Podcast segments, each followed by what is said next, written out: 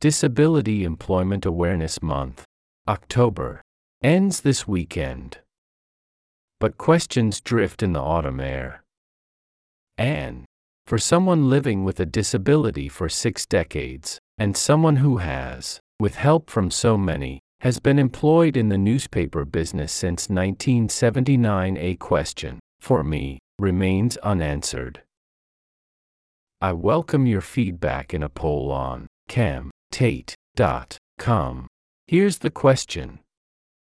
In an eight-hour workday, if someone living with a disability takes one hour longer to finish their work, do they file for overtime? Or is it simply part of disability? Have your say on camtate dot com.